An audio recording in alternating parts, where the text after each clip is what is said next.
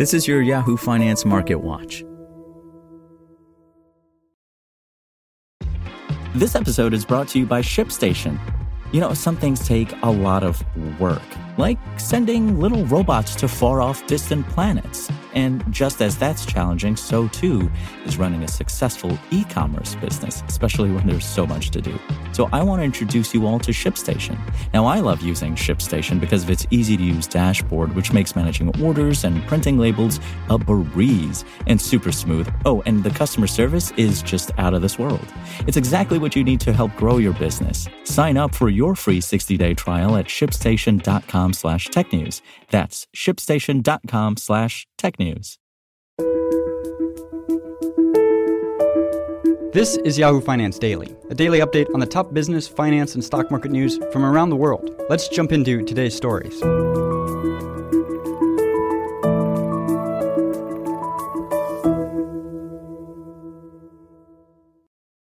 Sponsored by T D Ameritrade.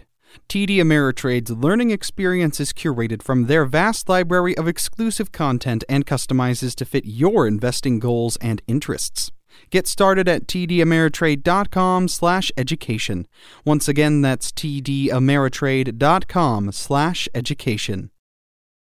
Stocks end lower as tech shares decline. Stocks closed lower Wednesday, with all three major indexes extending Tuesday's declines as technology stocks slid. The Dow ended lower, erasing earlier gains of more than three hundred points. The S and P five hundred and Nasdaq also dropped. Treasury yields steadied and the benchmark ten-year yield hovered around one point six four percent after hitting a fourteen-month high of more than one point seven five percent last week. A day earlier, the Dow dropped by more than three hundred points, or about one percent, for its worst session in nearly three weeks. The S and P five hundred also dipped and the Nasdaq shed more than one percent as technology stocks added to recent declines. Many of the cyclical stocks that had led markets higher for much of the last three months underperformed, and the industrials, energy, and financials sectors lagged. I think what we've seen over the past couple days is some end-of-quarter positioning, Tom Essay, Seven's Report Research founder, told Yahoo Finance. The best performers quarter to date are getting sold right now. Some of the worst performers are rallying. That's typical as we end a quarter. But then also, the outlook on COVID has dimmed a bit. Not so much here in the United States, but definitely in Europe, where they seem to be experiencing a third wave, he added. Overseas, Germany extended its stringent lockdown measures for another month, and the European Union was reportedly contemplating imposing temporary export restrictions of its COVID nineteen vaccines. The vaccine rollout there is not going so well as we know, and now you're seeing increased lockdowns. Investors have also been digesting remarks from a parade of Federal Reserve speakers this week.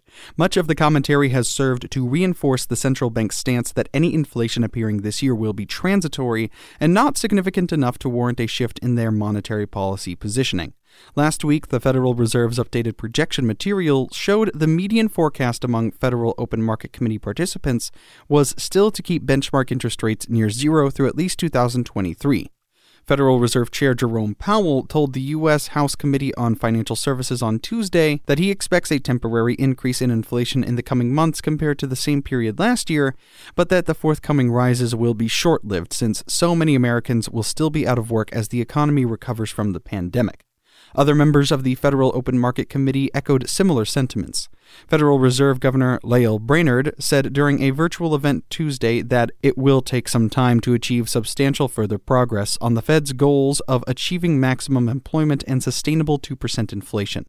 She advocated a patient approach based on outcomes rather than a preemptive approach based on the outlook as a more efficient means of achieving the central bank's goals, suggesting the Fed would stay the course even as prospects of spiking inflation spook some market participants.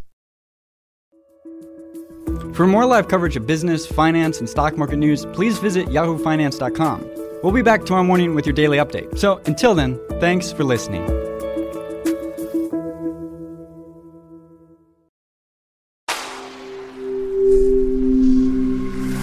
Spoken Layer.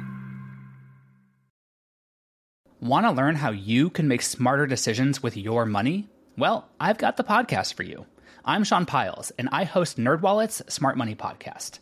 Our show features our team of nerds, personal finance experts in credit cards, banking, investing, and more. and they'll help you make the most of your money while cutting through the clutter and misinformation in today's world of personal finance.